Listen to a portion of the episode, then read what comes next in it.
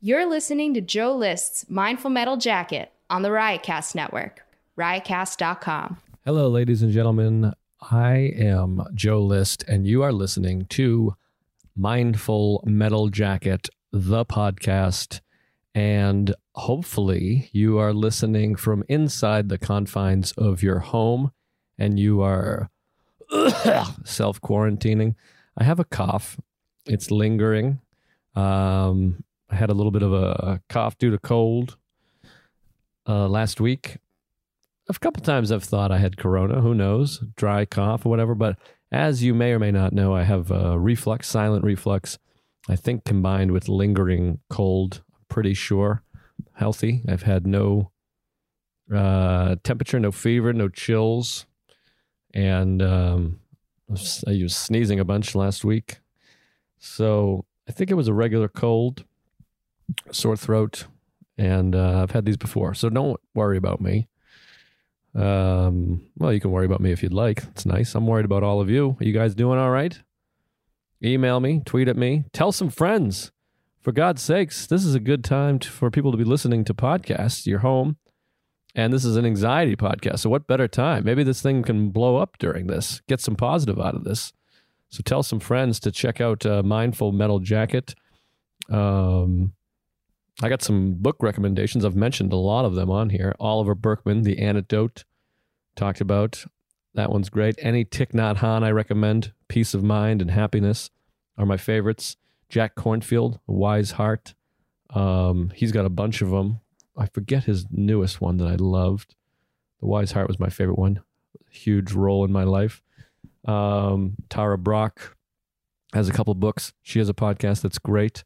I use the Calm app and uh, try to stay sane. I've been going for walks, staying three feet away from everybody. Get let the, open the windows, let the sun in. You got to get some vitamin D, some vitamin Dizzle, and uh, reaching out. I'm reaching out a lot to a lot of people, and I appreciate you listening. Uh, today's episode, we have Ari Shaffir. You may hate him, you may love him. You are probably not. Uh, what's that word when you're neither? Probably not neutral on him. I love him. I mean, don't get me wrong, it drives me crazy, but uh, I love the guy. This was recorded months ago, uh, I think before Thanksgiving, even, or right after Thanksgiving, maybe. So, uh, no mention of the uh, Kobe incident. We don't talk about it. This was pre Kobe, but we do talk about right up front um, Ari's uh, penchant for um, sort of trolling and kind of having people not like him. We talk about that right up front. That's something that he's always uh, been into and enjoyed, and uh, I don't. So that's a big difference between us. So we kind of discuss that a little bit, and uh, it takes us a little bit, but we end up getting into his depression, his bouts with depression, how he dealt with it, and uh, we talk about mindfulness and mushrooms and all that good stuff. It was a long talk. I went to his apartment. His little dog is running around. I think you might hear the dog a couple times, or he'll talk to the dog, but uh, um, but whatever, yeah. So it was one of the earliest ones we did, and uh, like I said, I think it was November uh, ish, so quite a while ago now. Uh, he's dead, but uh, I'm doing well, and uh, yeah, people keep reaching out, and people are worried about me. I appreciate it, but they say that uh, people with high anxiety and stress and panic actually do best in situations like this. I've been preparing for this my whole life. I think the key I've found, and I know the key, is to do the best to stay in the moment. Go a day at a time and even a moment at a time. When you start thinking, oh my God, this might be till August or September or the world economy is going to collapse and uh, all that stuff, first of all, most of that you can't control. We can't handle it. Um, it's comforting to me that we're all in it together. It'd be one thing if just I or just you were quarantined and you start thinking, boy, everyone else is making money, everyone else is doing whatever, and I'm stuck here. We're all in it together. Um, and everyone wants us to succeed and be okay. So we got scientists working on it. We got economists working on it. The the leader is uh, certainly disappointing. It's not who you would want, but I'm a New Yorker. We got Governor Cuomo. I feel safe with Governor Cuomo doing things. I love that guy. And um, We got, we got the smartest people in the world working on it. And so you can only do what you can control, which is comforting. And uh, take it a moment at a time, a day at a time. Right now, I got my feet up. I'm sitting in my bedroom, I'm in my living room. I got my feet up. I've been reading. I'm talking to you guys. Uh, watching Seinfeld season six. That's the best season. Just watched a movie called Swallow for the second time that I loved. It's available to rent on iTunes. I watched Taxi Driver, Raising Arizona. You know me, I love the Coen brothers and Scorsese. So watch some movies. I've been playing mandolin. Maybe see if you can learn an instrument, read some books, meditate, reach out, text, call, and also feel gratitude for the life you were leading. Maybe you weren't feeling that grateful. I'm sitting here going, man, I actually love flying. I love hotels. I got a good life. And uh, I'm grateful for my wife. My wife is here. And uh, not right now. She's out for a run right now. But um, yeah, we're doing okay. We'll be okay. You'll be okay. Are you listening to me? You got my voice in your ear? You're to be all right. That's what I say. Um, so we're in uncharted territory, but we're in it together. And, uh, you know, wash your hands, keep a few feet away, and eventually it'll get better. And then how fun is that to feel? We all go back at it. How good is it to feel to see some family and friends? So take care of each other, take care of yourself. And uh, I think we'll be okay. Excuse my cough. That's mostly reflux. I don't want you to worry. I got this reflux issue. It's annoying. Hey, we have a sponsor, which is exciting. And uh, I talked to a woman that works at this company. She couldn't have been sweeter. And she gave me a book recommendation that I'm now reading. And you should also read. It's called Wish I Could Be There Notes from a Phobic Life by Allen Shawn, S H A W N. Ordered off Amazon. It came here and uh, I'm reading it. I'm really enjoying it. So that was a nice service that she provided. And um, something else that she did was she sent me a scale, body composition composition Wi-Fi scale from Withings. W I T H I N G S Withings. This is a body plus body composition Wi Fi scale and I have been using it. They were nice enough to send me one. I've been using it. I love it, especially in this time when we're all home with nothing to do.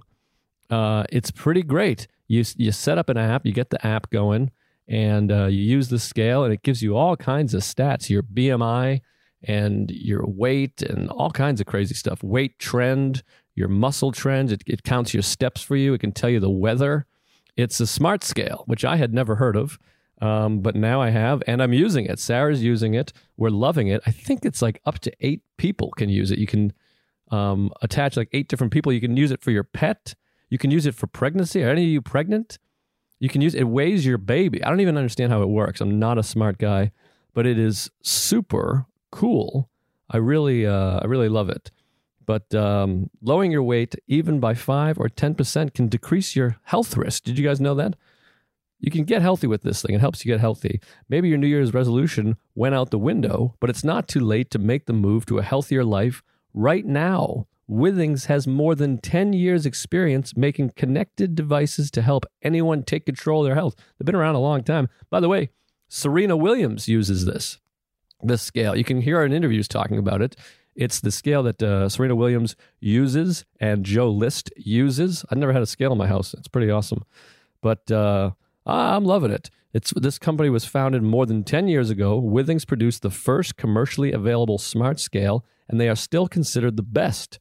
Withings now has an ecosystem of award-winning connected devices beyond the scale, like hybrid smartwatches and blood pressure monitors, known for their accuracy and ease of use. This is a good time to get healthy. I mean, there's a crazy virus going around, and so um, this will help you. I mean, maybe you'll get obsessed with it in a good way, maybe in a bad way, but that's uh, something you got to work on in your own time. It's pretty awesome. If you want to take control of your weight or just add muscle and lose fat, a Withings Smart Scale can help.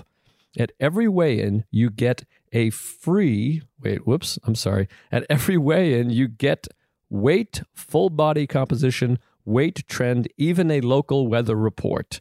In fact, Tom's Guide recently named Withings Body Plus Best Overall Scale of 2020. No arguments from me there, Tom. Right now, you can get 25% off Body Plus Body Composition Wi-Fi Smart Scale at withings.com slash mindful. That's Withings, W-I-T-H-I-N-G-S dot com backslash mindful. Mindful, one word, one L, M-I-N-D-F-U-L. Withings, master your vitals. Seriously, get one, folks. Anywho, I think you're going to like it. I think you're going to like this episode. It's me and Ari. We're old friends. I love Ari, and um, he likes to get under people's skin and does the thing. So, uh, my apologies to you if you're offended by Ari, but he's a good person.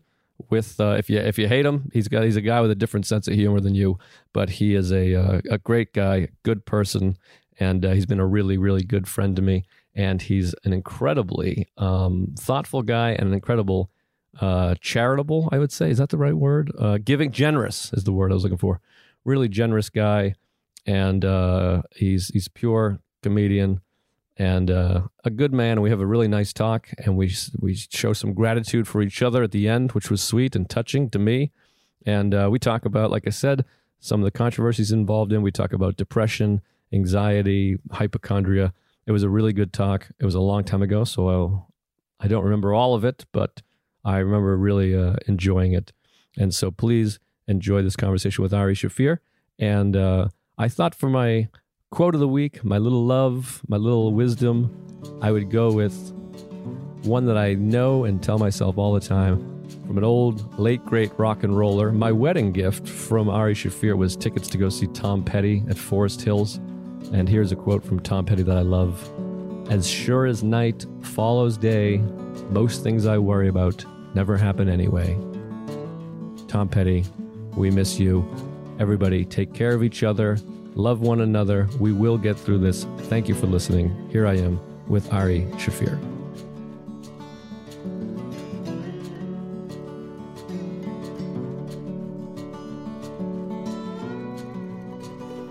All right, we're live.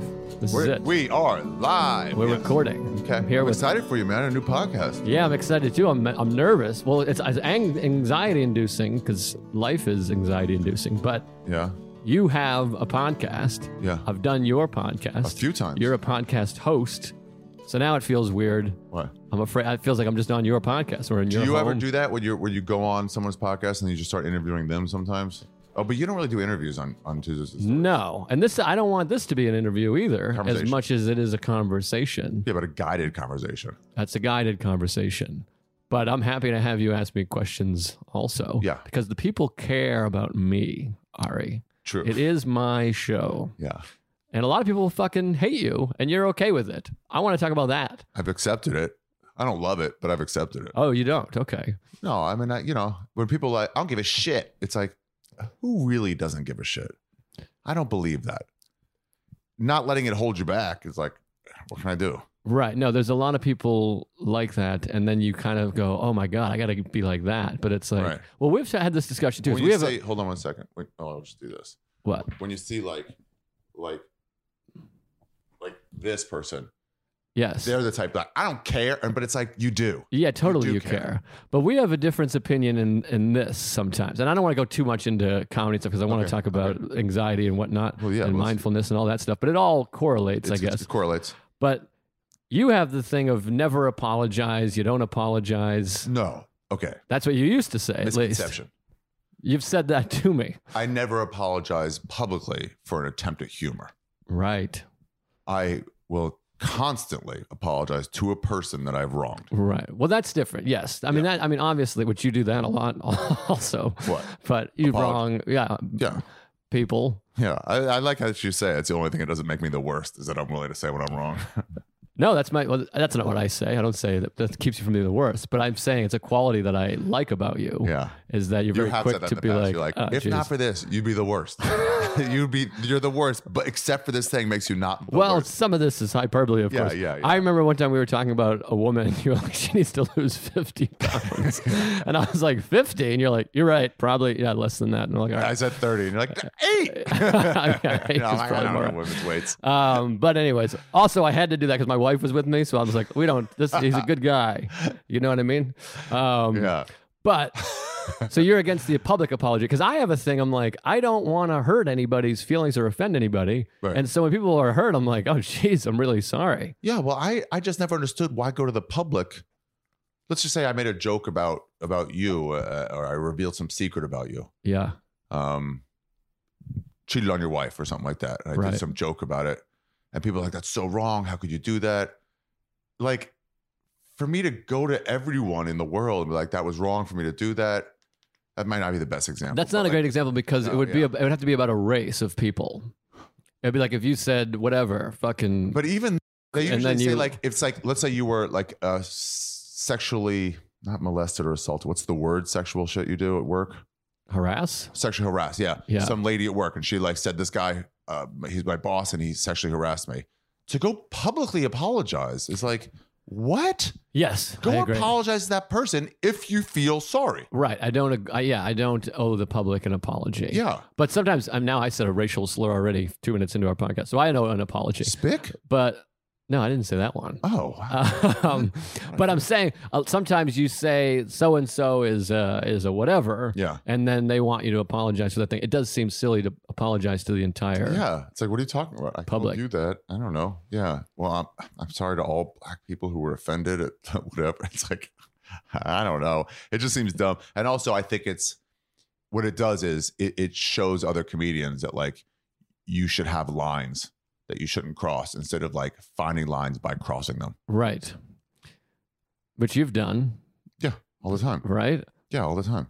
But like, But I remember you talking. lose crowds by going too far. Like curse. Let's say innocuous examples because that's a better way for me to understand these. right. cursing too much on stage sometimes. Yes. You could feel it and you go like, I'm cursing too much. I did that last night in Portland. I Really? said that. I was like, I've just I've said fuck way too many yeah. times. And then I like, I gotta pull it back. right, right, On your own, you realize that I lost his crowd because of this. I gotta pull it back. right. But now you know the line a little bit better. Right. But that's another interesting thing. And again, I don't want to get too into this conversation because this conversation takes place everywhere. And I think Yeah. people are sick of it. But there's another thing with like stand up, it becomes in that room and you're like, ah, it's feeling weird. Let me not do that. Right. Whereas when it gets put out in the public, it's harder to take it back because it's just becomes a quote. And it's like so and so said this, and then everyone hears it out of And then you have context. feel bad about it. I'll take it back into your podcast topic.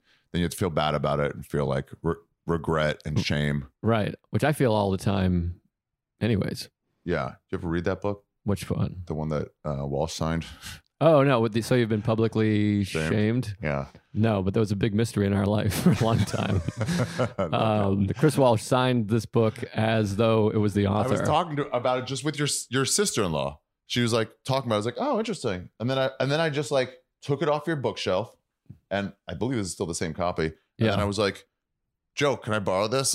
and uh, I want to read it. And you're like, sure. I'm like, oh, awesome. And then right in front of you, right then, I opened it up and I was like, for Joseph, my number one fan. Thanks for all the blah blah blah. blah. Best John Ross. I'm like, oh, you met this guy? And you're like, me like, oh yeah, I don't know what you're pulling. I, I want nothing to do with it. right. Well, it was, took about six months to realize that it was Chris Walsh that gave me the book, so he was the one that signed it.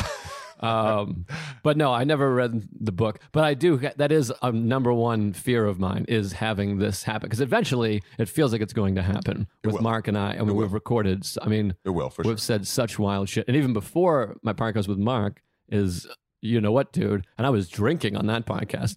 I was younger and less wise and drunk. zeitgeist. So whatever the fuck. I mean, I mean, you could pull up a lot of horrible shit, but so I live in that fear. But you just seem to not be too worried about that. Okay, I'm You're not worried looking about it forward to it. because of because of like depression and mushrooms have helped me realize like this world is like temporary, and some of these things are inevitable and they're going to happen, like death. Right. This public shaming shit, it is coming for both of us. right. So there's a sense of peace in that. Yeah, I suppose so. I mean, it's horrifying, but yeah. So but I'm trying you, to be but you prepared now worse. ahead of You're you're bigger, I'm bigger for sure. and I feel like you've ruffled more feathers. I, I enjoy Luisa Diaz says this. I think it's such a great way to say it. There's certain she talks about these five different com- types of comics. I got to get all of them, but the one that I am is the one who likes uh, destroying gods or killing gods, okay, which is I like either- getting laughs. what? I like getting laughs. Yeah, That's the yeah. kind- But the way you're Me gonna too. get laughs is different things, Right, right. But, you know, and so it's like either killing religion stuff, like destroying that, or like if everyone reveres, I don't know, some celebrity, that's kind of a god in Right. that moment or or a- or a, or a topic. So you want to like destroy that because people are worshiping an idea. Right. Um, I'm one of those. So that's what I do is I ruffle feathers. That's the enjoyment. So Right. Of course, if people walk out angry, some of those people are going to complain to the manager on the way out. Right. Which is what, and Louis has always been that as well. And now he's getting Mhm. like heightened shit of like, he said he'd rather Auschwitz. And like, it's like, well, And by the that's what way, he I does. don't want to what ruin the joke. I've seen that joke, but it's like you guys are intentionally leaving off the joke part of it. Of course. And they act like it's a statement because Sarah was reading and it to but me. the the last part, right.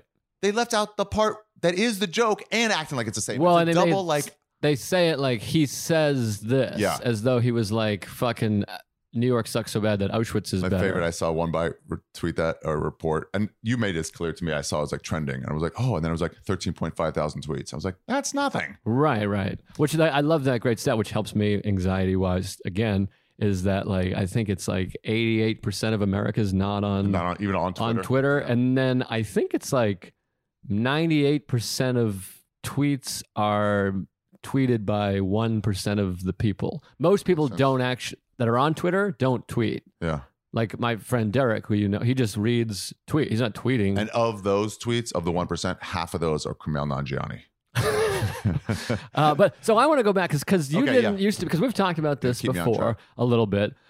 You didn't used to be. You used to be anxious. Is that right? And you Yeah. went to therapy and everything. That was You, suicidal. you weren't all, all right. So Yeah. take take me into that because I'm suicidal right this minute. Are you for real? No, Okay. no. I'm never actually. Anxiety Genuinely- and depression are like kind of different, right?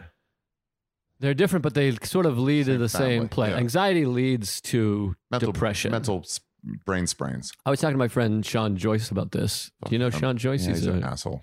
you think so? I don't know. Oh, I love him. I think he's a great guy. But I think he rubs some people the wrong way because he's a booker. I really don't think I know. Wait, where's Sean of- Joyce? book? He's a DC guy. Uh, the comedy comedy underground, Big Hunt. Oh, yeah, I, rubs. met him before. Yeah, he's a great guy. I really and he's a know. smart guy. I will say, uh, fuck Go Pack Joe. That guy sucks, and I'll never come off that. And I've met him Oh. since I talked to you earlier, and he fucking sucks for real. I want to interview Fuck him. that guy. I want to talk to him because I think he's great. But um, so Sean and I were talking about this that for a long time, like he thought he had depression, and I've been in the same position where I'm, I'm depressed. But in reality, it's just your anxiety is so bad that you're like, let me stay in the house so I don't have to deal with any of that stuff. So staying at home and not want to get out of bed or do anything is all the symptoms of depression. But it's really Oh. anxiety, which I think some people have depression without anxiety. Right. I didn't have anxiety, You just had depression. depression. But there was, let me ask you if this happens, because I was trying to explain it to some of my friends who didn't have it. When I was like, why? I mean, why suicide? And it's like, do you ever like pull like an all nighter studying? You went in the Not studying. no. year in college you went to? I didn't go to college At for a all? second. Zero. Wow. I don't know how we're friends.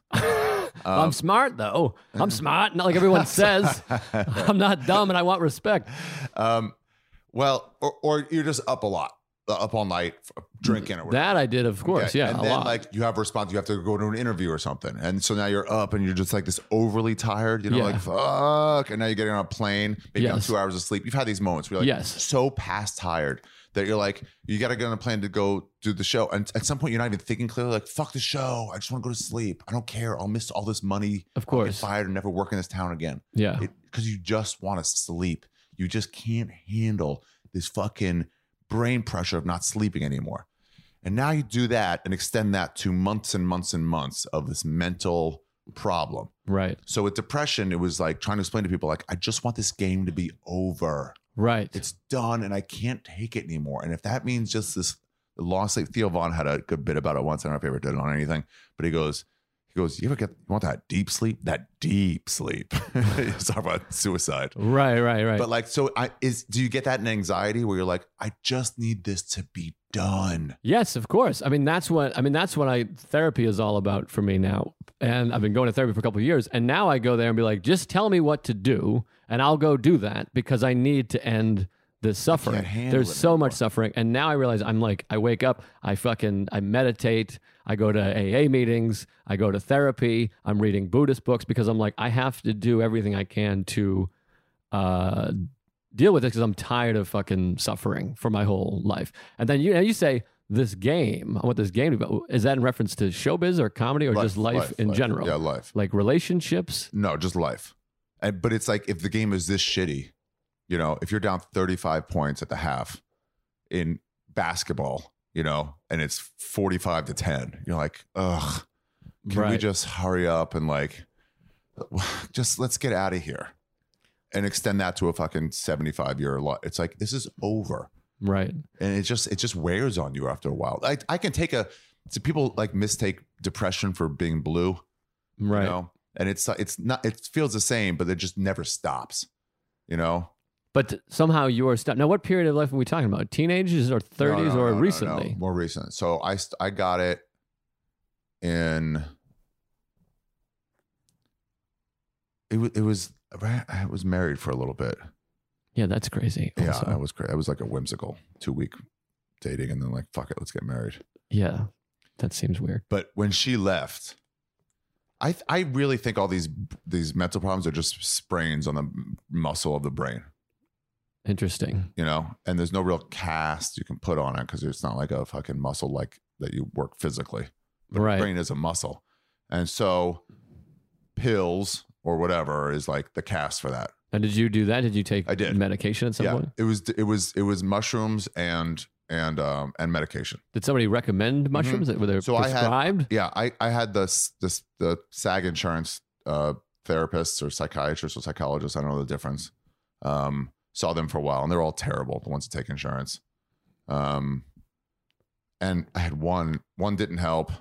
Then another one was like we tried a few different pills and then um I was like these aren't working and they're giving me dick disorder. and no, wait, but where's the therapy? This is you just went to a doctor who was trying to find the right That they're combination talking of me through pills. it and also getting me pills. So it's a psychiatrist. Yeah, they, they do both, right? Yeah. Well, I have a therapist. He's not a doctor. Oh, right. Okay. So first I saw a therapist Right. and I was talking about I, I don't know what, just something. I was trying it, and then my friend uh, Chandra, Rogan's manager, we were just talking one day, and I was mentioning how I having like thoughts of like ending it, and she was like, "Brought this up to your therapist?" I was like, "No. Do you think that would be?"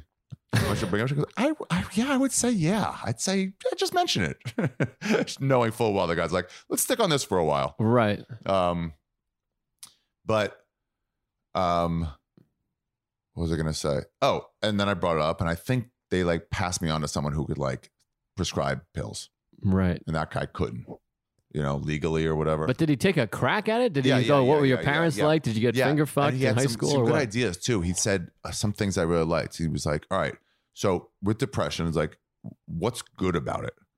And he was, it was interesting way to look at it, where he was like, um, Oakland, no, um, where he was like, like, forget all the bad shit that's come with it, you know. Tell me something good. Like, let's say you bomb horribly on stage, you know, and it's just like that sucks. I don't want that. And like, what's good? You're like, what do you mean? What's good? There's nothing good. They're like, something's good. Like, you don't hang out and party afterwards because you're embarrassed. So like, you get a good night's sleep. You go home to your hotel room earlier. Okay. It's not worth it. But he goes, isolate the good and the bad. right. You know? Finding a positive. Yeah. And so I was like, oh, that's that's a good. So I found some positives about depression. I forget what they were, but it was like I could see some, and he was like, that's a, a way to start like thinking positively about Well, stuff. now I want to know what they are. I feel like that would be Yeah. uh, beneficial to people. Yeah. Damn. I, um. I guess if you have no ambition, you no, I know what it was. I know what it was. It gave me the idea that like maybe I'll just see comedy through. I was a struggling comedian too. So Right. some people say like now that I'm doing better in comedy, that's when my depression went away. But it wasn't that. My depression went away, and that led to me doing better in comedy. Right. So I decided like I'll just ride this out, whatever money I have in the bank from commercials or shit like that. And then when the money runs out, I'll just I'll fucking finish it. Well, there's something uh, beneficial about getting yourself to that point of like, I could kill myself. Yeah. And then you're like, I guess I don't really want to do that. But I always think too, I'm like, if, if you've gotten to a point where you're accepting that life is miserable and not worth living, Mm-hmm. Instead of killing yourself, why don't you try anything else other than kill yourself? Yeah. Why don't you Like try like shit like that. That's like, what everybody uh, has a bit about. who has a bit it? A bunch of people. Why not do a bunch of heroin? Metzger has a bit like that. Right, right. Or take a try to take a shit while doing a headstand, or let me try to go to the movies, or whatever the fuck. And obviously, I'm not an expert, so I'm afraid that people with depression are gonna be like, you know, it's not like that, bro. Jeff Raleigh did that. Who's Jeff Raleigh? Amazing skater. Had the first dark slide, I think. The first one to land a dark slide. Which What's is like take your board and like so Oh, let's a the the bottom, bottom, you flip it over on a rail, go on the outsides of the fucking of the wheels, Okay. and then slide down that way. Oh wow. And the reason he attempted it Right. was because his girlfriend dumped him and he wanted to die. And he goes, I don't care about my safety anymore. Wow. And then as soon as he landed it, all the fucking 14 year olds saw the video and they were like, slow, slow. Got it. I can do it now. Right. But someone needed to do it first. Well, sometimes there's the positive if like the one thing if there's a trigger to your depression that's like an event, like Yeah. your um, father dying or your Yeah. girlfriend leaving you or whatever. There's something about that's all you think about Yeah. So I'll, I'll For- talk to you about that. a year. And then you get over that, and then you're like, well, during that year, I wasn't worried about anything except for that. And now I'm not worried about that. So I should be worried about nothing. Do you know what I mean? Does that make sense? Yes, it does. If you're worried about nothing thing. for a Yes, year except for this one thing, Okay, but it so gets now let's- replaced. Let's, compare it to the sprain. So you stepped wrong on a fucking sidewalk and you sprained your ankle. right. Well, you're no longer stepping on that sidewalk. So the sprain should be gone, but it's not gone because the sprain maintains. Well, So, that's like, not a that's, that's not a perfect analogy. It's not perfect, but it's close enough because maybe you can understand it. the sprain in this situation is the worrying about the girlfriend, and if you're no longer worrying about the girlfriend, the equivalent is your he, ankle has healed. For the analogy purpose, yeah, it's it's not. It's not because the thing that's causing the sprain, Uh-huh. stepping wrong, right? is no longer there. The, the hurt in the moment Right. is gone. So your dad dies, or that's a, a bad example. You lost a job.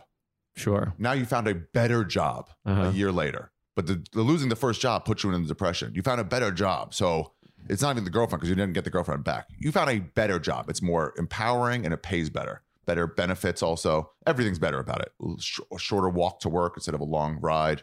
Um, it should be gone, but it's not because your brain is still sprained. Okay, You know but I'm mean? I'm saying in my example is with the girlfriend, you do eventually get over it because You get over it, but there's always still pain Time- from that shit. Time does You heal. ever think about a girlfriend from like 15 years ago and you're like, yeah, I don't care at all. And then somebody's like, what happened? She goes, she fucking cheated on me, man. And you're still like, oh, it's still in there a little bit. yeah, of course. Yeah, there's a lot of stuff that's Yeah. always still there because that, that but that going back to that, that is the sprain of rejection of I feel not good and I still feel not good enough, just not specifically in that. Yeah. But you get over the cause, but that thing that fucked you up, you never put a cast on it. So Right. it's still there. So what the pills did, so this guy eventually told me, oh, and I remember a, a good thing that came uh, mentally, depression helped me look at uh, material that I was drawing from on stage in a darker way that I thought was Mm. more interesting. You know, Okay. than a hacky whatever. Right, right. Um, it came from like a darker, I don't know, more raw place. yeah, I feel like that a lot of the times I have bits that are dark and then sometimes you realize like we talked about earlier, they're too dark. Too dark. Where I'm like, oh I was trying to do them for Thanksgiving. I was like, guys, this is the best time to kill yourself. And be like, oh, I'm like, no, it's a selfish act. So what better way to be completely selfish than to ruin someone's meal they cooked all day? right, right. And you have like three people laughing hard and everyone else just going, opening with this? right, right. you know, but yeah, whatever. But anyway, the point is, that's one of the things that helped me. That was like, that is good. That the the material. Yeah, the material got better. Okay, so, how does my, it start My to instigating trigger, I think, was that girlfriend, that wife. We broke up. She left. She was the one in charge of cleaning the house. right? Um, cleaned the house, stocked the fridge. I paid rent and did whatever. and you hadn't dealt with depression before that? And Uh-uh. Zero. So this was like 30 years old. wow, that's that's Yeah, always pretty happy. Always pretty happy guy. because and then you're a big Jew. Yeah. Which I find because I've gotten really into Buddhism, and I feel like what happened. Oh, Ari's dog is running away, and as is my thought process. Ari has a new dog, and he's. Oh, what a cocksucker! Does that depress you? I'm sorry, you guys can't hear. Ari, the dog is. That's all right. The dog is pissing on the rug. Is what's no, happening. he was in the bathroom. I know he likes to piss on that rug. Don't you? You like pissing on the rug? This is a fucking thing that'll help you not be depressed. Really? Is it? It's like a uh, what do you call it? She's just so happy. Oh, what do you call those Uh, spiritual uh, dogs? uh, spick. Uh, no, what do they call that? Uh, Therapy you, dog. you bring on the airplane. Yes, Yes. a therapy dog. It can be. I went to Sirius XM. We'll get back to it in a second. You serious? And, God, sometimes I think you should kill yourself. this is twice now today. It comes up. Um, and the guy was like, "Oh, you can't have that dog uh, in the offices up there." And I was like, "Mm, "Yes, I can." Like, I'm not going. I'm about to be on air in five minutes. Like, I'm not leaving it out. Like, what, you know. Yeah. And the guy was like, it's a therapy dog, right? I gave me the hard look. I'm like, correct. And he goes, thank you. Well, that's not. Yeah, but they all are. I mean, couldn't they all be They all therapy. You just need a dogs? fucking- it makes it's, you it's feel about better, as easy to get as a fucking pot license right? in the medical states. Um, but the Judaism doesn't that that being Jew, Judaism. I'm, I'm an idiot with uh, ahead. all things religion. Yeah. It's very similar. It feels like to Buddhism. There's a lot of similar prem, uh, Maybe. premises, and a lot of Jews go on into Buddhism. Mike Kaplan, Garry Shandling, those are two. Yeah. And I feel like you have a lot of Buddhist qualities. Mike Kaplan's alive and doing very well. Oh, Uh, but everything I know about Judaism feels like there's a lot of like being in the moment. There's no afterlife, togetherness. Mm-hmm. No, no, no. There's and an break. afterlife. I thought you had no afterlife. Oh, hell. Oh hell! Yeah, Oh yes, even better. Heaven.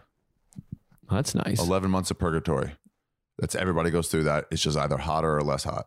They got to scrub you. Oh, interesting. Yeah. And then they say sometimes they say every day in purgatory is a is a thousand years in earth. But doesn't it feel like Judaism's all about doing nice deeds for other people and It's- then controlling the, moment. weather? It's- yeah, yeah, for sure.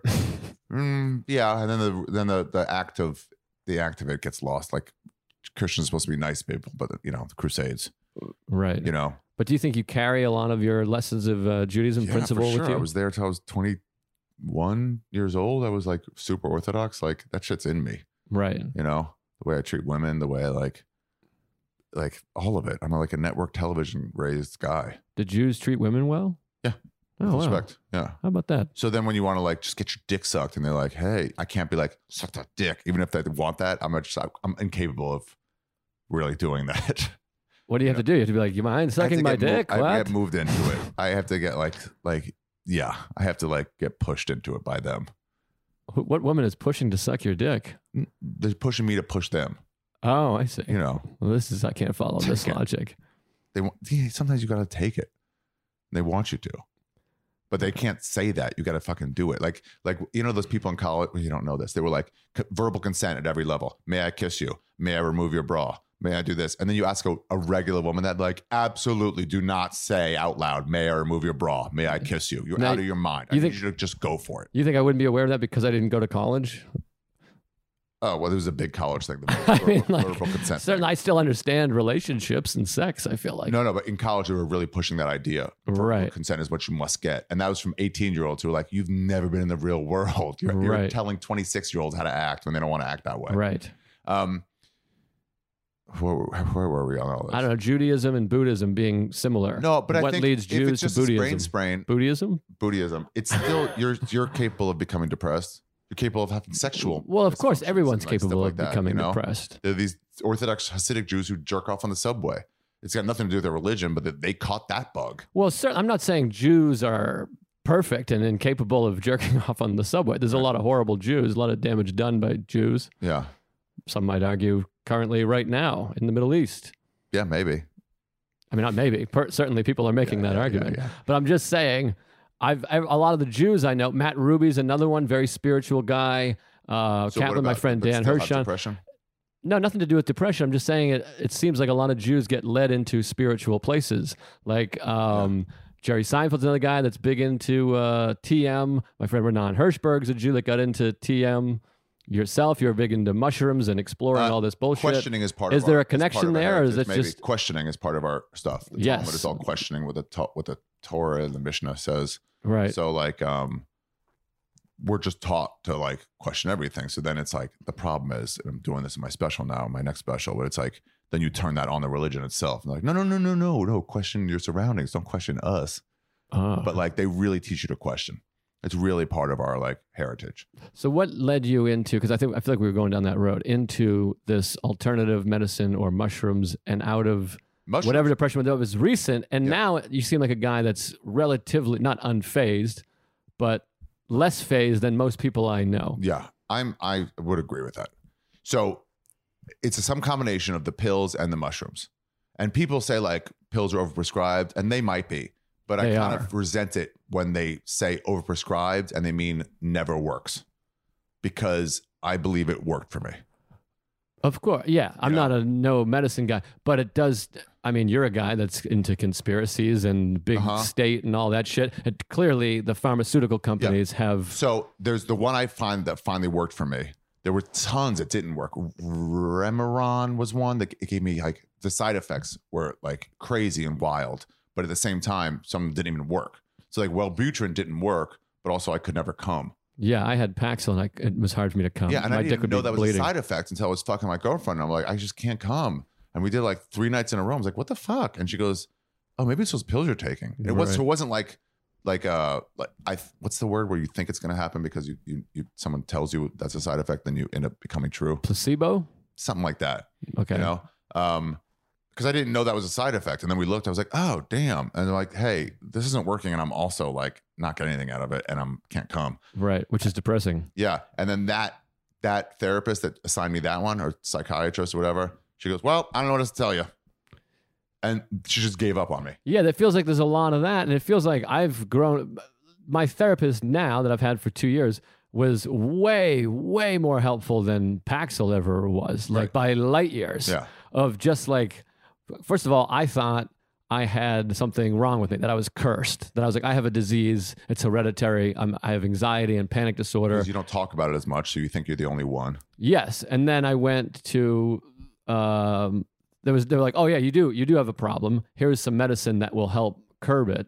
And I went, okay, great. And a lot of it again, placebo. You're like, okay, this is work. I'm taking drugs, so it must be better now. Yeah. And then eventually it just comes back, of course, because you're not treating the fucking ankle sprain. Well, okay. So what I think what the pills do is they cover up the so my my therapist so eventually those therapists didn't work. I was done. I was like, I just need to work up the courage. At some point I will. I just don't have it yet, but at some point I'll work up the courage and I'll just do it. You know? And in that time, my friends were like, they were put in a bad place. Because like I- I wasn't hiding the depression. It was just like it was all of me. So it's like I couldn't even hide it. I, this is my normal comparison. Like it would be a 75 degree day in February in Los Angeles. And so it's great. I love the weather, you know? And I'm getting to my car and I look and I'm like, oh, my gas is almost empty. And I don't particularly enjoy filling up my gas tank. It's a small annoyance. Right. Uh, it wasn't the money. It was just a small annoyance. And instead of going like, oh, whatever, I just got to stop. And then maybe I'll go hiking. Instead, I'm like, fuck, I got to fill up my fucking tank. Right. And I couldn't concentrate on the 75 degree day. Right. That's what I think a lot of people have in the, our society. It's a, Yeah. a huge problem with Uh-huh. our society. Instead of just adding all this excess resistance, instead of just immediately accepting, okay, I'll go get gas. Well, yeah, a lot of it's just like um there's a word for it, but um comparison. It's like Simile. no, it's like um when you're putting yourself it's when you go into something expectations, managing Ah, yes. expectations. Right. So like this dog now, my girlfriend is working super long hours. We didn't expect this, super long hours in this install with all night. It was supposed to be she could take it to work or I'll take it during the day and then at night she'd be here, you know? Right. and the puppy we didn't know couldn't go on walks couldn't go to the park until she got this next shot so it's like fucking tough and it's hard on both of us right now. She's got crazy work that's already hard on her. And then it's like oh, who's going to take the dog? And i told you i was hanging out with you and norman and i'm like i don't want to leave this conversation Right. but i have to. And so then i'm trying to now go well same thing like what good is coming from this? So i'm about to go to colombia for spanish immersion for a couple weeks. And what i find is i'm best at making friends when i'm loneliest. So I went to 17 days in Hong Kong, my first, like, not Hong Kong, China, my first tour. First six or seven days, I'm a pretty lonery guy. I Yeah. didn't make any friends. And then I was so overcome with loneliness that when I got to Hong Kong, I was just like, what are you guys all doing? Hong Kong comedy scene, you know? I was like, Right, let's right. go out, let's do stuff. What's your name, Ben? Oh, cool, nice to meet you. Yeah, this is where bottoms are actually a positive Yeah, thing. exactly. Like I feel that way. I'm like, I'm grateful that I fucking wanted to kill myself and was in such a bad spot because it led me to Yeah, much better places. yeah. So this thing is making me not be able to see my friends. I just got off the road. I haven't really been able to like recharge my friendship thing, but this will help me in Colombia next week. So, you know, it's expectations. Right. You either focus on the negative or focus on a positive. And you're like, that's not bad. That's actually being great. And maybe make a friend in South America. No, that's a huge thing that is, I realize more and more is like that is an option is to note, and that's where like mindfulness comes in Mindfulness. yeah. of like, oh, I'm being negative and I don't have to be this negative. Where I was doing that even this morning where I have a full schedule and I'm like, I woke up too early because I had anxiety and I have this full day and I'm just going to be tired. I'm already anticipating being tired later. And Right. meanwhile, it's like when I'm at home, if I have nothing to do, I don't even go to bed. I'm like, I could be up for 22 straight hours. I'm like, I could watch this movie. I just want to finish this. But it's like, oh, I have to be at the comedy cellar, so I'm going to be so tired. But I'm like, what am I? Gonna, I'm not going to fall asleep. Yeah. I'll be able to get be awake. You know, like I'm a comic. I sleep till 1 p.m. I'll sleep later. I uh-huh. had I had this with my therapist when I was having insomnia for like six days. I couldn't sleep, I'd sleep for like twenty minutes a night, and he was like, "Well, what what do you what, eventually you'll sleep." He's like, "When's the last time you went to an insane asylum because you hadn't slept for three months straight? Like you're gonna fall asleep. You're I- just yeah. panicking about it." I said once a long time ago, I realized that comics are immune from insomnia because we don't have to be anywhere. right, So like we will eventually just sleep, right, right. you know? But uh, so so going back to like the mindful thing of, of like, oh, I'm just being negative about this thing. And meanwhile, I'm like, I take a moment to be fucking mindful in the moment. I'm like, what I had to do today was go to MMA, which is fun. I go there. So cool you could do that on a weekday. yeah, he's like, see my buddy Diego. He's smart. It's like I'm in the moment. I'm doing it. I'm I'm getting stronger and better. Then I come home. Like I only have an hour home, but I'm like, I have an hour home. Right. It's nice. I'm like, I sit around. I eat a nice breakfast. Now I'm coming to meet up with you and Yeah. just talk with you. Friend, we're doing talking shit on a fucking way to make a fucking living. Yeah, it's not like- hard. Bullshitting. And then I'm going to therapy and I'm like, that'll be great. Also, I'm like, and then I'm going to do sets. I'm like, I have Yeah, nothing you but compare, like I've been working for fucking five straight hours. I can't. And you're like, and your friends at home, like your high school friends, like five straight hours is not. We do eight hours every day, right, right, every single day. Right. What So are you talking about? You're I like, know. "Oh, yeah, good point. then I feel guilty as I'm like, as I'm saying this, there's people listening to this that are like, yeah, I've been roofing for 12 hours Yeah. straight. It's but just even what that's you're like, used to. you That's have a you have a job at least. You're making money. But but Uh. there's point. There's ways to make to look at positive Yeah, you might be turning these up too much. things. Can I just see what Am I turning you on too much? I put it at the volume you told me to put it on. Forty-three. Yes. Okay, it's, it's set at eighty right now. Oh fuck. So what does that mean? Um, it's gonna be loud. Um, Why is it at 80? I put it at fucking 43. no, Maybe I leaned on it. now. Should I le- turn it down right now?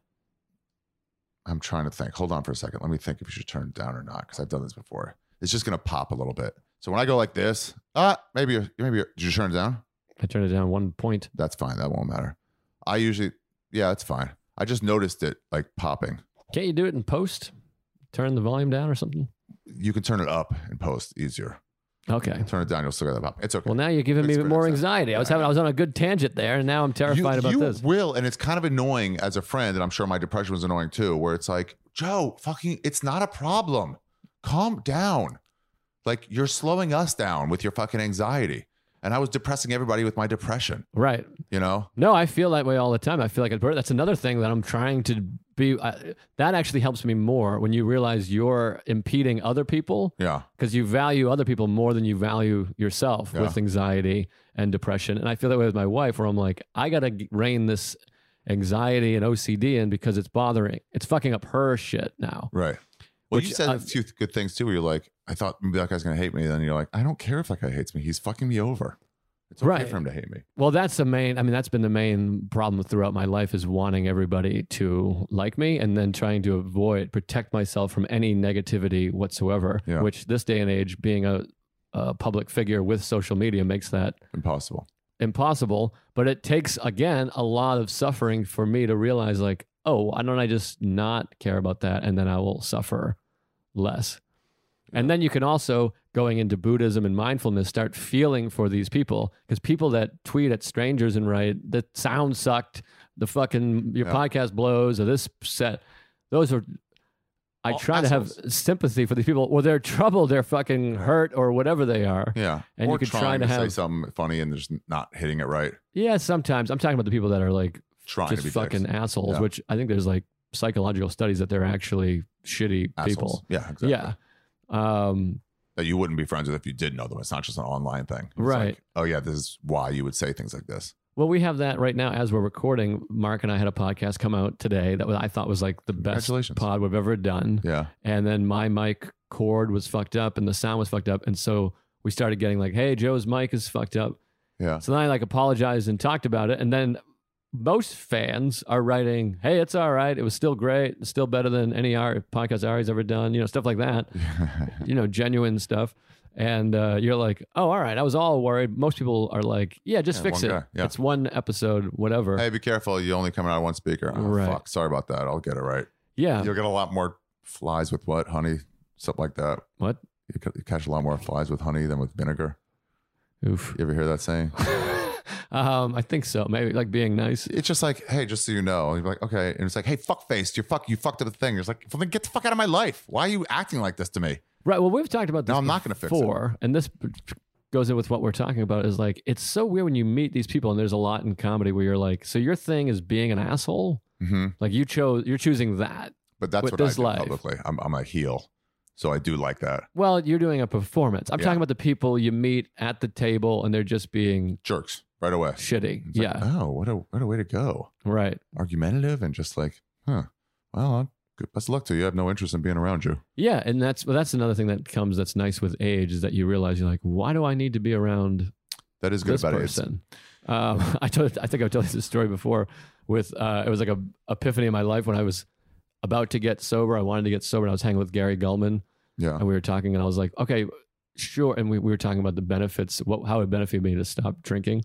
And I was like, but what do I do when I'm at a par, a bar, or a Oh, party where I hate everybody? Yeah. And he's like, you go home. Yeah, you don't like everybody. Why And it like legitimately had never occurred to Oh. me. And Yeah, like, like, oh, all right. Wow, yeah, that makes complete sense. Wow. Isn't that funny how when someone says something obvious to you, you're like, oh, yeah. But that happens so much. And then what happens much. is you're like, okay, this is going to be an influence on my life. And then slowly you revert back to old habits and it fades. And Yeah. then someone tells you again, you're like, fuck. Yeah. And that's why I have to fucking meditate every day and read these books every day to keep hammering myself. And that's when I have an understanding of religion of like, oh, you study it every day to keep those principles in your head. Okay. So, in that vein, that's what mushrooms did for me.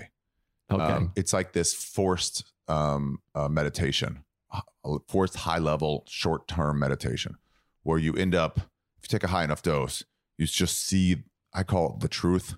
Some people say it's God, some people say it's nature or whatever, but it's, it's, to me, it's like a universal truth where like this is.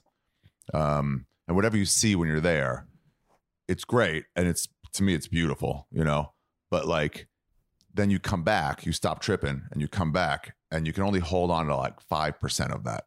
Hmm. And then that 5% starts to fade over time. And then you go trip again and you're like, oh, yeah, yeah, yeah, that's truth again. And now you're up to like 7% and it starts to fade again. You do it again, you're up to like 8% and it starts to fade again. Um, so it's like the more you do it or the more you meditate. So what Duncan says is, I'm like, I think there's this, like a, a place you're actually going. It's some sort of weird connection to like, I I don't know what you're seeing out there. And so when I hear people like, I had this theory that when you hear people come, you ever see somebody tripping on mushrooms? Mm, not that not that I know of, maybe, Okay. but I didn't realize. So when they come back from like a heavy trip, not just like a cap and a stem where you're like pretty much there, but like when you're out of it and they're like, like just gacked out, staring at the wall, and you're just like, oh, oh," and then you like start talking, but you're not making any sense because you still got one foot in that world and one Right. foot in this world. So your vocabulary is failing you because it's it's not able to to describe what you're seeing over there. And so you start saying stuff. My theory is whatever that person's saying, you listen really hard because what they're trying to say is, I'm over here in this crazy place you can't get to, and I'm trying to describe it. So it won't be a perfect description, but write it the fuck down. If they're like, it's Margaret, we gotta find Margaret. Like, okay, I yes, let's get instead of going like, you're not making no sense. It's like, right, of course I'm making no sense. They just went in fucking contact world, you know? Right. So what Duncan says is, um, he goes, "Yeah, dude, but you can just." The thing is, you know, mushrooms. Like, you're not. I'm not a fucking spiritual guy like that. I'm not like you go to a separate plane of existence. I'm like, nah, it's just a drug fucking with you, giving you a certain thing. The way aspirin gives you a certain thing. Okay. Um, he goes, since it's not a really different plane of existence, what you're doing is you're just forcing your brain to think a certain way with mushrooms. He goes, you can get there with meditation. well, that's it's what here, I'm it's available. That's what I'm interested in. Now, does he do mushrooms also? Yeah. Because that's what interests me, and I think Ted Alexander said that to me a long time ago. Is that you can get there, can and all these Buddhist and so many of these Buddhist guys that I like, uh, Jack Kornfield and um, Ram Dass and all these guys. That's his big guy. They used to uh, what's that? That's J- Duncan's big guy. He Ram Dass or Ram Jack Dass. Kornfield? Ram Dass. Ram Dass, Boston guy. Both those guys are Boston guys. Um, but they got those guys kind of uh, experimented with mushrooms back in the day, and now have that thing of like I can get there. I there can just get here. Without that, and Mhm. that's what I'm interested in. I mean, mushrooms always interest me as well, but I have this. Do you ever do that kind of yoga that you breathe in and out real heavy? You know, Yes. Yeah. uh, that mean, gets me like that got me close. I tried that for October. We had to do all these classes, and I did, and I was like, "Whoa, I'm kind of tripping out here a little."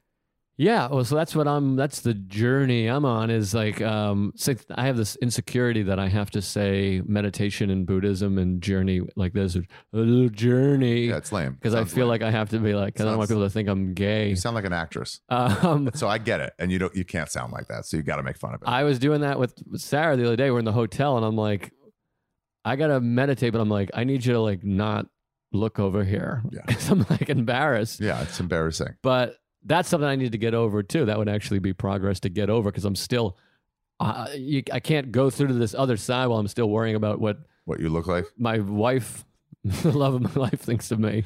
Did I do that when I record podcasts, like in a car or something? I'm recording intros. I don't have time, so I'll just do it while I'm driving. And if someone pulls up next to me and looks at me with a mic in my hand, I, I just have to lower it. I get so embarrassed. Well, fucking, that's what in Colorado you wanted to record a podcast at a hockey game. I'm like, this one. Is put it on insane to me to walk around because like everyone, we're just drawing attention. yeah, And I think my insecurity or my whatever just thinks everyone, that's why I don't tell anyone I'm a comedian. They just assume you suck. They just assume you're a fucking idiot that bought a radio Uh-huh. and like, this guy thinks he's a radio star. yeah, It's just like embarrassing. uh huh. It's embarrassing. And if they don't know you, that's exactly what you are. Just That- some guy. That to me is the biggest benefit of being a celebrity is like that they could be like, oh, that guy, he's good. He, he nailed it. I mean, when you see somebody filming themselves, like like Yeah. like talking with a thing held high, you know, usually black people, and they're like, "Hey, just going to the store, doing whatever," and you're like, "Ugh," you roll your eyes, but then you realize that's what Bert does all the time, Right. and it's like half eye roll and half like, "Well, you're selling out, you know, theaters because of it." Well, when you see a film crew, usually white people, White, uh, just like nerds with a camera set up and one of the big white fucking umbrella things to light. Uh-huh. Don't you go, this movie sucks. Whatever they're shooting blows. yeah, I'm huh? sure of yeah, it. and you might be like, "That's The Departed." Right. You're like, "Oh, really?" um, that's why, to me, like the, that's the best. We've talked about this before. I think the best part of doing a late night set in comedy is that you get to be like, oh, you do comedy? Yeah, yeah, I was on the Tonight Show. Where they're like, oh, Okay, that's universal. right. Like, okay. Instead of like, I'm at fucking Pete's Yeah. redneck bar and grill in Toledo or whatever. Yeah, yeah, it's weird. Um, but that's all ego. And then do you have that with mushroom where your ego ego fades away Fades completely. away. Right. Like, it's, it evis- eviscerates it. Um, Right. So you can look at yourself the same way you did. I did a 10 day. you can look at yourself? I did a 10 day meditation in Thailand and, and got there a little bit where they're just like, you're just observing the world. Right. And one of those things you're observing is some guy who's upset at his girlfriend uh, for cheating on him. And then you realize, like, well, people fall out of love. And what they do is sometimes they don't tell the person that fell out of love. They just kind of like find someone else because they're it's too hard, you know, to to to tell that person. You're like, I fell out of love. It's a tough, difficult conversation. I can understand that. And then you realize, oh, that guy in that story is me. Oh, and that girl. Okay, I get it. I get Right. it. She fell out of love and she didn't know how to say I fell out of love. It's hard. Right. And so then you're just like, forgive. Because there's no ego. There's no like, you wronged me. Right. know? Right.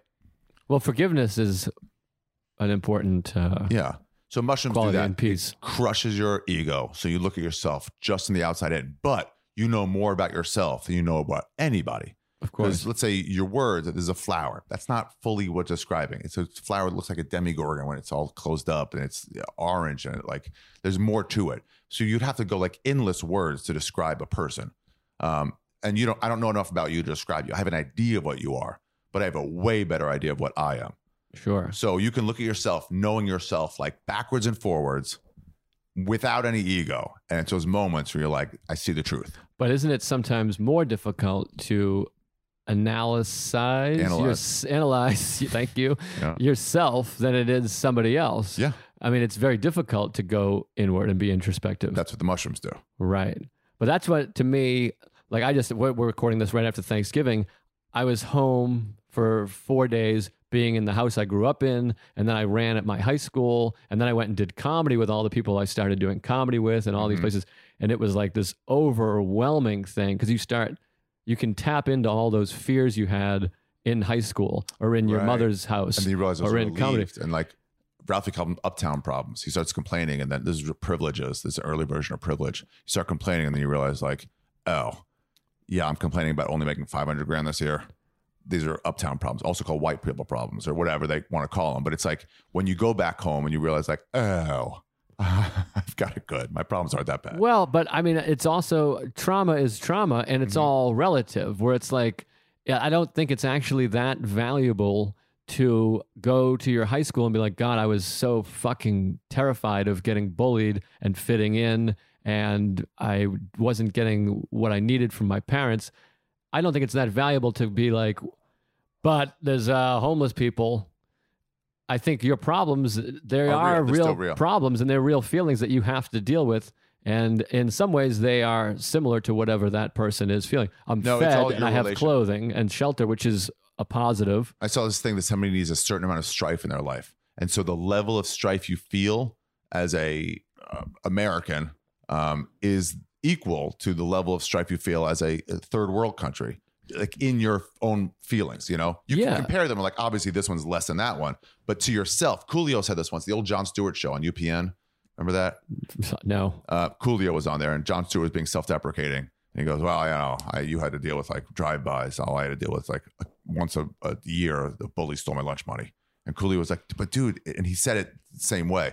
That took about the same place in your mind. The same fear, the same level of fear Right. for you was the same level of fear for drive-by. Obviously, getting killed or having your friend getting killed is worse, but to a kid, it occupies the same level of fear in your head. Well, and it's the same wiring. And that's why we still have fight or flight or freeze they've added, where when um, somebody's like, we need you to stretch and do an hour instead of 30, that you go, oh, that fear is the same fear that a caveman when he saw, a, or a fucking a guy in the jungles of Africa now, when he sees a tiger, is like, Oh, ah, I gotta, something's gonna, like something, your brain is triggering the same thing. yeah, and you might break, you might snap mentally. And going back to that thing where it's it's relative is like there's a lot of white people that come from rich families that are suffering more than someone that is barefoot in a village because that's what they know and they're actually quite happy. There's documentaries Yeah, of right.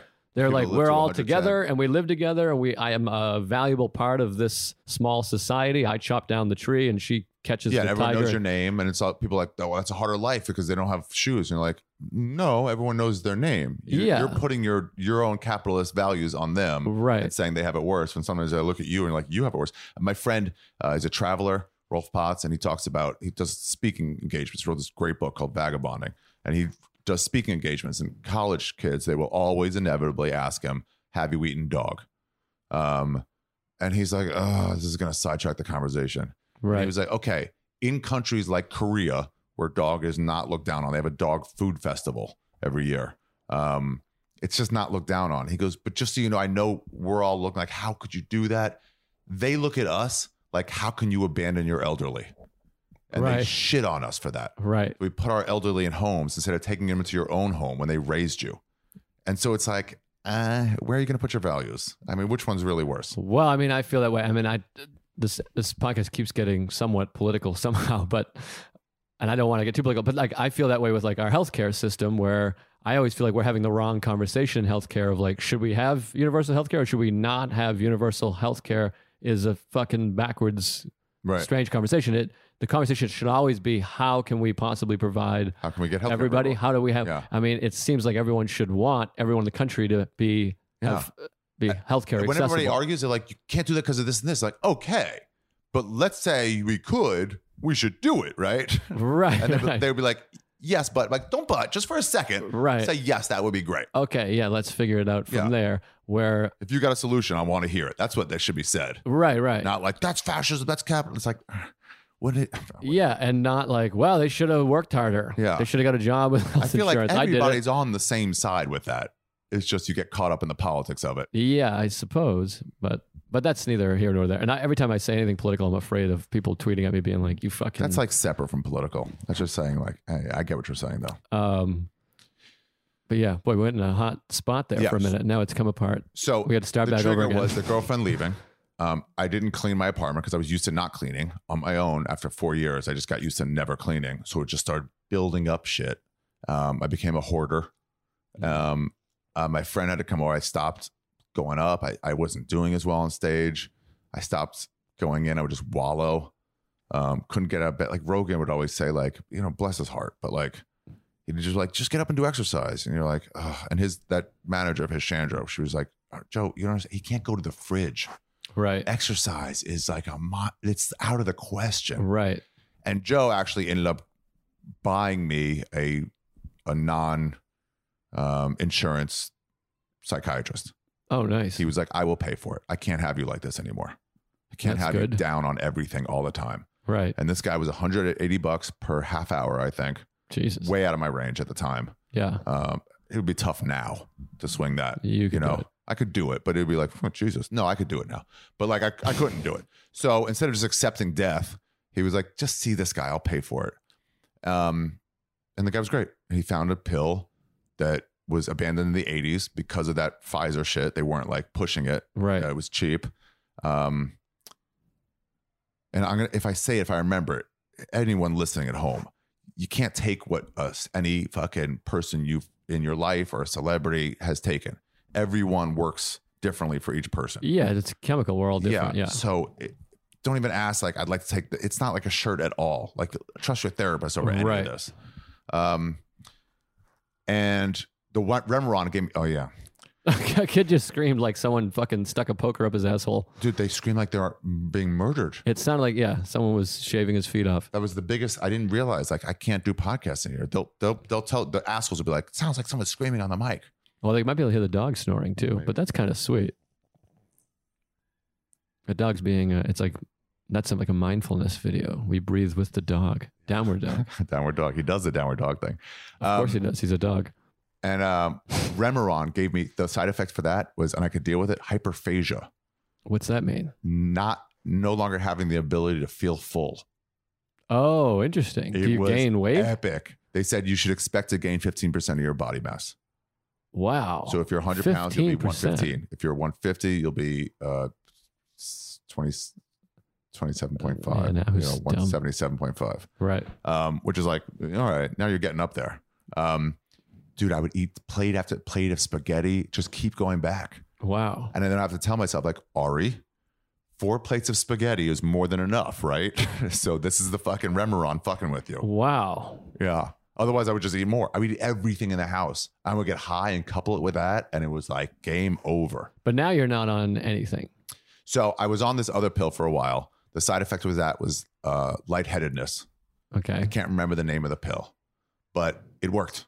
Within two weeks, it was like everyone you try, you you go on a low dosage and you keep going up every like week or two until like either works or doesn't work. Right. Um, it was like started to work. I was like, oh, I'm starting to feel like this clouds lift. And he goes, all right, let's stay on this for a week. And I was like, still feel like it's cloudy, but not. He goes, let's go up another 0.25 milligrams. And then it was like, boom. Well, then you get frightened of getting better. Do you Yeah. have that where you're like, I feel better, but no, wait, but maybe that's hold Well, on, like when and then you pull yourself back down. You're like, no, they're not gone yet. right. Right. Also, your reality becomes the depression or the anxiety. yes. and Yes. you with ego you start like, liking your reality and start saying this is better Right. like right. from boston like the weather's good for you the shitty weather's good for you and it's like no it's not Right. Right. that place sucks in the winter No, I have that all the time. I tell myself not to stop worrying because I feel like it's protecting me from Right. one of the things happening. If I get don't worry about it, it. it'll happen. it's who you are Yes, so then it's like i don't want to say goodbye to this guy that's me of course. Yeah. and so it's really difficult Well, Also, and it change is- difficult It's a part of you. Yeah. So it feels like, and that part of you wants to survive. Mhm. That part of you is also fighting, Fighting back on survival. its own. yeah yes. absolutely And Good it's still in there. yeah If your like new girlfriend, you know, and her the puppy died in a car wreck, which is extremely possible, could happen Jesus. tonight. They would probably get down again. You know, yeah i probably i might get down i might get down you might not. Yeah Also, you know. So then life. what happened is the clouds lifted. I suddenly felt like, wow, there it is. There's old me. right. And I hadn't felt that way for a good four or five years. My ex girlfriend that went through the depression with me, um, in between the wife and and not being depressed, uh, was so stoked for me. She was like, oh, when I went back and visited her, she's like, I could see it. Like, yeah, this is great. Um, right. it just it just worked. So it was a combination of the mushrooms and that. But so then what it did is we stay on there. It's not just like boom, now get off the pills. Like stay on the pills. Right. And then after like I think five, three to five years in the pill. So my doctor, this this high priced, really good therapist, psychologist, psychologist, whatever he was. Um, he goes, so what happens is a lot of these depressions last a certain amount of time and they would go away on their own. Um, so what the pills do is just mask them while they're working themselves out. Interesting. Sometimes they don't go away on their own and they just last. If you keep walking on a broken leg, it will less likely heal. Back you know, the- if you if you use a broken finger, it will heal. right, Um, so the only way to know, you can't do an X-ray on it. The only way to know if it's if it's healed is to take off the mask, right, and then you got to risk it.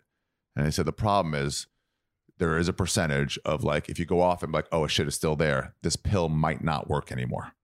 Weird. Yeah, the brain is so fucking strange. Yeah, it's complex. Yeah. So he said that. and he was like, we can try to wean off it. And I was like, and wean off it. Don't do what Brody did. Um, and and if you, so I was like, mm, yeah, you know what? I'm just gonna wait. It's not a big deal. It's just every morning while I brush my teeth. Right, I, I- I'm just gonna stay on it. So what, I'm wasting 50 bucks a month. That's what it was. right. 50 bucks a month. I- I'm gonna not risk this. I'll keep taking it. But then it hit me like I hadn't really felt love. Like I hadn't been in love with a chick in like a few years. And I don't know if it was the pill or not. Stopping the highs and the lows, you know? right, right. I've been happy before, but no love. And I was like, I think I want to try to get off this. And so we talked about it and we weaned off it and uh, it was gone. It was it was healed. Right. I had that similarly with uh Paxil, similar thing. Yeah. Of like, I don't want to be on this anymore. Let me wean off. Yeah. And then I think sometimes I should be on, but Did you have this where you'd go like a, a day of anxiety or because I'll get anxious on a day, I'll get depressed on a day. And then if it lasts like two days, I'm like, oh fuck. Especially early on. Is it coming back? well, mine's just constant all the time. Mine's like 10 to, mine's like one day off where I'm like, oh, I didn't feel anxious yesterday. So but then, but, deal with it all the time. but yeah, but doing that is bad too because then it's like you're keeping score and that just keeps you lowers you into it more that you have this feeling i didn't have it i didn't have i wasn't anxious today and then the next day you are anxious you're like fuck i'm back to anxious again where it has to just be a yeah, day it's at a time slump. kind like of you're, thing You're, you're fucking can't get a hit for a week. Then you go four for five, like sweet. And the next day you go 0 for three. And you're like, damn it, is it back? right and even more uh, even better analogy of that is like you pop out and you're like i'm the fucking worst hitter i'm always i'm never gonna get a hit again And we all do and that. it's like that was one at bat like we all do that in comedy. right exactly He said. And then you talk to somebody upstairs like that crowd sucked, and you're like, that makes you feel a little better, right but still, it like holds in you. Do you ever have this? I've used this, and this is not healthy either, but it helps me. Where with like depression, where I get really down or anxious or depressed, really. But I will imagine my own death and people I love getting the news of my death Hmm. and being like, "All right, I, I better not. I better keep it together." It, it allows me to feel uh, love, which is not the best way to feel love. You should just be able to feel it anyways. I'm working on it. But like, I'm like, oh man, imagine my, because I'm like, my dad doesn't say love you. hello always or whatever and it doesn't but then i'm like i imagine him getting a call of being like yeah your son's dead and he'd be fucking devastated And so that helps you. that helps me That's cool. i mean it's good i mean it's not the proper way to uh, feel and in, accept in love that vipassana meditation. yeah Um, so what happens is you don't talk, you don't, you only study, you, you, you hear classes. The only time you can talk is if you ask a question to the fucking, you know, yogi or whatever the fuck he is, the monk. Um, the bear yeah, when he's like, I'm having trouble with this. How do you do this? But otherwise, you don't talk. You don't. You just eat uh, 6 a.m. and 11:30 a.m. Not past noon, and then low low protein shit, and just think all the time. You're supposed to clear your head, and all it did for me was flood my brain with thoughts, right thoughts of revenge, thoughts with uh, of sex, and so then they teach you how do you get rid of those thoughts to go back to just thinking my foot's down, my toes down, my heels up, my Right. toes up, my heels down, my toes down. You know. Um, and the way they did it with sexual thoughts, which happened, I mean, just so much, is imagine that person that you're feeling this lust for. Um, just know that's just a dude who feels lust. No big deal. Men feel lust, you know, so don't feel down about it. Start imagining that person as 30 years in the future, Hmm. the chick, withered and old and kind of gross. And you're like, great. Now Well, imagine well, them 46 isn't that old now imagine them 30 years in the future after that. They right died. They're laying in a casket. Now imagine 30 years after that, worms are crawling through their sockets of their fucking. right And he goes, the boner should be gone by then.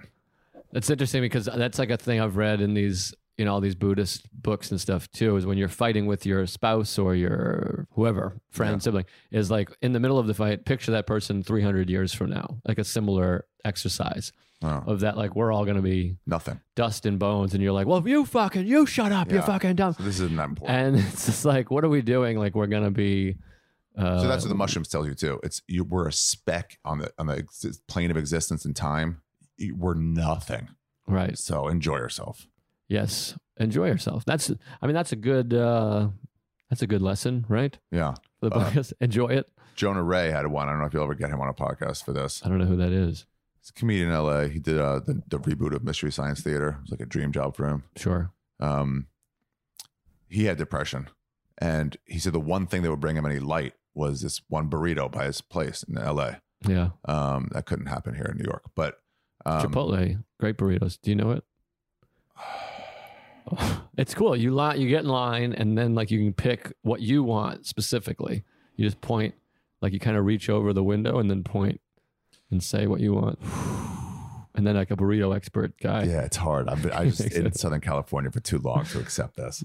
Um, no, there's good burritos here. I think probably somewhere. I mean, there's Mexicans here. It's mostly Puerto Ricans, and the problem is the Mexicans here cook for a Puerto Rican audience, and Dominican audience. I, I don't know what it is, but it's very hard to come by. They're Mm. I just more. more. I don't care for this idea of there's no. First of all, there's good pizza Not in there's no- California, and there's good Mexican little, in New York. They don't because they don't value it enough for it to be a high commodity thing. right. Okay. Just like there's not many good lawnmowers here in Manhattan. all right, that's fair. You know what I mean?